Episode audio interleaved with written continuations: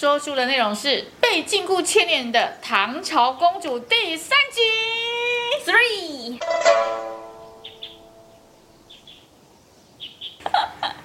上一集呢，我们就讲到说，就是一直追一直追这样子嘛，哈。永倩呢，不是回到了唐朝去看到李莹的生活，嗯，那李莹那时候不是一直叫皓月要带她出去玩，带她出去玩，结果她正在跟皓月塞奶的时候呢，皇后娘娘驾到，大家都很紧张。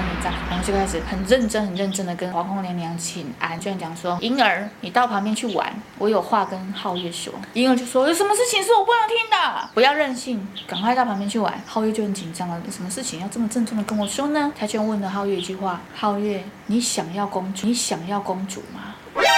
这么直白。对，然后皓月就。他就告诉他，当初将你进宫保护在公主身边，本宫就已经有这个意思了。这我们就要追溯，为什么皓月会被招进宫呢？原来皓月在小时候呢，在额上就有那个额饰了，因为师傅告诉他说你是天人降生。其实李莹在出生的时候，唐朝执掌天象的这些官员都有说，宫里会连降两位天人，但是他那时候还不知道是谁。原来这个天人其中之一就是李莹，第二位就是皓月。可是那时候皓月还没入宫。他当时被谁收养着呢？就是赫赫有名的火王仲天。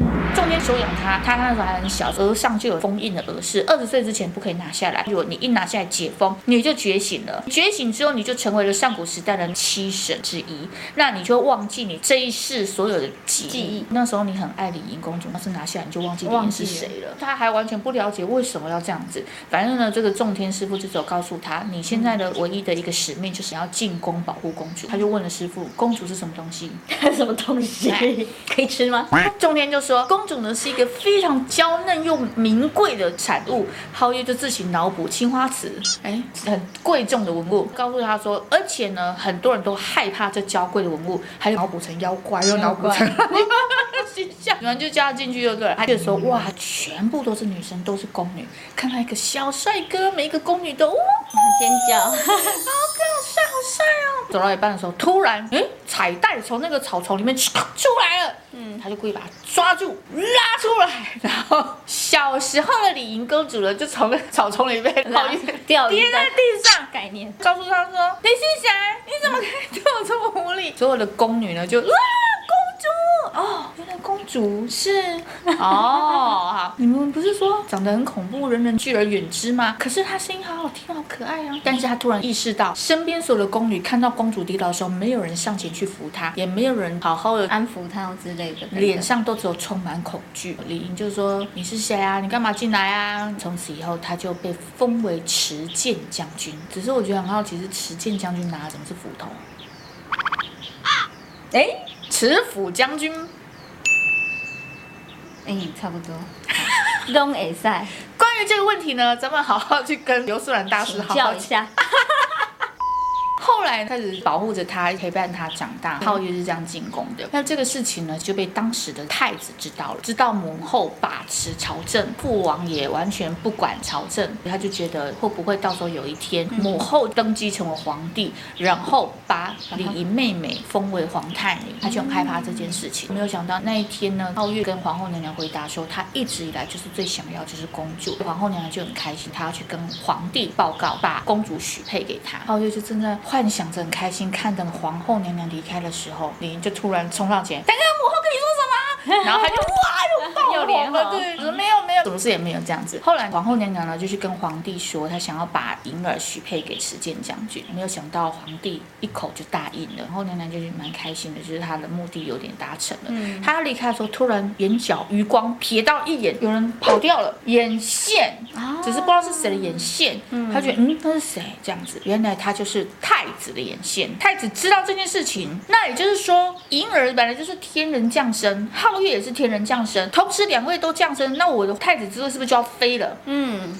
所以呢，他就设局，居然假传圣旨去给皇后娘娘，跟她说，哦、呃，有什么样的小事情，皇后娘娘在宫里不得外出。皇后娘娘心中就有点小小疑惑，故意说，哎呀，皇帝怎么会连这种小事情都还要来传圣旨？来，我看看那个圣旨，一看假的，他就很生气。原来就是因为他已经设计了嘛，太子已经找了一大。堆的人去杀李营。那个时候呢，皓月也在他身边，李营就是一直掳他要出宫，然后李营就跟他说：“听说哥哥对妹妹都是这么好，皓月你对我这么的温柔，是不是我的皇兄也是这样对我？”他就是有这样的幻想，毕竟没有见过哥哥，就没有想到李营有一次在睡觉的时候做梦，梦到皓月身上满身都是血，然后在地上快死掉的样子，吓醒了。这时候李营才突然发现他不能没有皓月，原来他已经也爱上皓月了。好，去跟皓月说话的时候，突然两只长矛咻，呜呼，然后就被皓月一手给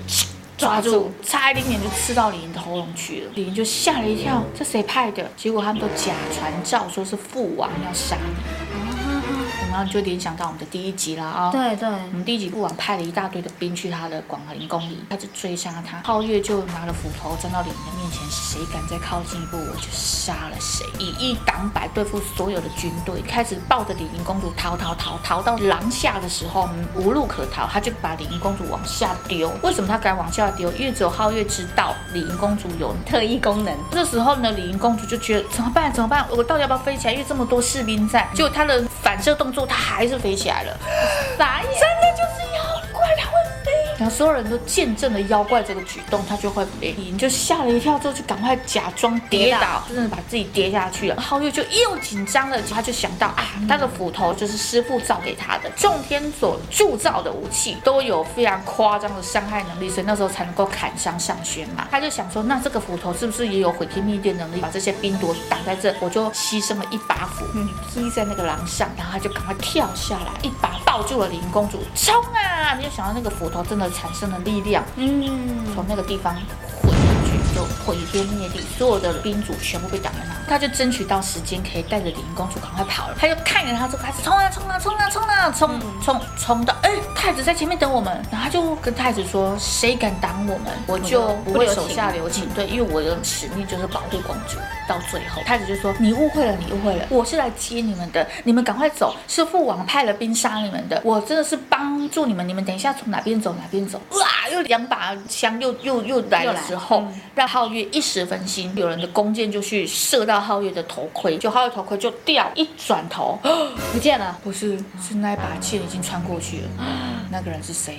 太子。太子就是故意趁这个时候杀了皓月。李营公主看到吓死了，她就把剑拔起来的时候，皓月就倒跌到那个水里，而且呢淹了一半。李就开始大哭，就问他皇兄为什么要这样。他皇兄就只有告诉他，我要是还让你们两个活着，那太子之位就飞了。母后已经把持朝政，掌管朝堂，不杀你我就没有机会了。而且我要杀你很难，因为你旁边这个更厉害。他说就是皓月，所以我唯有持此计才能够把母后支开，又假装好人接应你们，可以把你们除掉是最好时刻。这个时候呢，要杀李营了。皓月突然又又醒了，对，又 杀，爬起来了。他已经无力。抵抗，因为他身上已经重伤，已经被刺一剑过去了嘛。他就看着林又跑啊，跑跑跑，跑到最后宫围墙那座宫墙比较低，他就到那里爬到地上，然后就跟公主说：“我只能陪你走到这了。旁边那个宫墙很低，你一个人一定有办法飞过去。”李营就没有办法接受，一直哭，一直哭。其实那时候呢，仲天又跟皓月讲：“你有两个选择，你一嘛就是保护公主，到最后可是会让你万劫不复；二嘛就是觉醒，但是你会忘记李营。”的一切，他就说我要选择保护李营，然后李营就在地上一直哭，一直哭，一直哭，他非常的生气。太子又追上来了，看到皓月已经不会再爬起来，他就准备要下手李营的时候，李营就用了他自己的力量把太子给杀，换太子全身是血。哇，好死不死，皇帝驾到！看到怎么那么水？太子就立马爬爬爬爬到父王的脚一棒，父王。你妹是妖怪，这是他杀我的，他是妖怪。父王就好害怕那个李营，拿了太子手上的剑，把李莹给杀了。对，所以第一集为什么说父王就这样杀李营？李英没有躲，是这样来的，双双的跟皓月倒在在地上了。嗯、在那一瞬间，隐约看到父王的眼神完全没有父爱，没有慈爱，就是恐惧、痛恨、害怕。然后他就很痛恨他的哥哥为什么这么对他，他也很痛恨父王为什么把他们两个都杀了。他就在那时候产生了怨念。好，这时候永倩就被帝云从幻境中召过来，他就是故意要让他看看上轩为了帮你们每一个人觉醒，他自己的元灵就剩那么一点了。而且当初他在觉醒其他人的时候，他已经耗光他所有的灵力，最后一刻的时候他还倒在我的怀里，我就把他的元灵封在冰层底下，然后有一把剑插在那个冰层上，告诉他：你看，如果你不死的话，化真就会觉醒。化真如果觉醒，上轩力量就会用过，换上轩就会消失。所以永永倩你必须死。永倩就会觉得，如果是这样，那为什么还要让我转世到李营才能活着？你们为什么还要让我出生？难道我跟李莹之间就是我要死吗？就没有想到尚轩居然就在冰层里面出生了，就跟永倩说拔剑，拔剑。永倩还真的去拔了那把剑，然后帝云就说不可以，结果拔了。上轩就出来了，他就告诉帝云说：“我还是会让这个命运轮转继续的转动，毕竟他还是要保护永倩。虽然他还很在意李营，因为在最上古的时期呢，华真就是李营的前世。华真的觉醒会影响了李营跟永倩的存在，就是因为华真死了才会转世成李营，李营死了才会转世成永倩。就是说，李营跟永倩一起死，华真就会觉醒。那如果华真觉醒，上轩的力量就耗尽了，那这个命运的转轮就会。”停止，所以帝云就是想要阻止这件事，他就是不要让上轩不见，他才故意跟永倩怂恿他，你要死，结果没有想到上轩听见了，所以才叫永倩把他的剑拔了，他还是要保护永倩跟李云，因为就是那时候华真爱的人就是上轩，可是李云爱的人是好，怎么办呢？他一个人给了两颗心，好复杂的三角关系，对。两个人都这么爱他，皓月选择保护李是因为他很爱他，但是华真爱的人又是尚轩，但是尚轩其实也有对华真动心，所以呢，一颗心给了两个男的，但是又在不同时期。对永倩怎么办呢？怎么办呢？永倩是现代的状态，那到底要怎么样才可以圆满呢？是，好复杂，好难，好难。到最后啦，这个皓月还是被上轩给觉醒了，因为上轩就是要找回这七神，这个力量才能够继续维持。所以后来皓月的力量还是被上轩给觉醒了，原因是因为在于李莹的不肯死跟脱轨，然后让他也回到了永倩的世界现代。那皓月呢，当初也是为了。保护李营，不选择觉醒，所以他的灵就在现代被永倩给叫醒。我们上一集的皓月为什么会出现在现代，就是被永倩叫醒的。没有想到李营在这个现代居然看到了皓月，他就吓一跳：“你不是死了吗？”就我们两个都来到了永倩的今生，所以两个人相聚了，啊，哭得稀里哗啦的呀。然后他就跟皓月说：“我不再也不要离开你。”皓月说：“他也不会离开他，他要保护他。”上轩就出现，问他说：“你真的要选择这一条路吗？”后来上轩还是让皓月觉醒了。皓月一觉醒之后，他就忘记了一件重要的事情，他就是想不起来那个重要的事情是什么，就是他当初保护的娇贵的文物啊。一觉醒，他完全就拿回了雷神的力量。原来索尔也是这样来的哈。哦，在更之前就是雷公啊，就是。但是皓月没有三只眼，有翅膀啊，被插双翅是吧？好，这时候所有人都出现了在现代，绝文就说啊，你全部都出，我们该怎么办呢？是精神错乱，对。绝文就说一定要再赶快跑，因为呢，皓月还会的关系图，好好。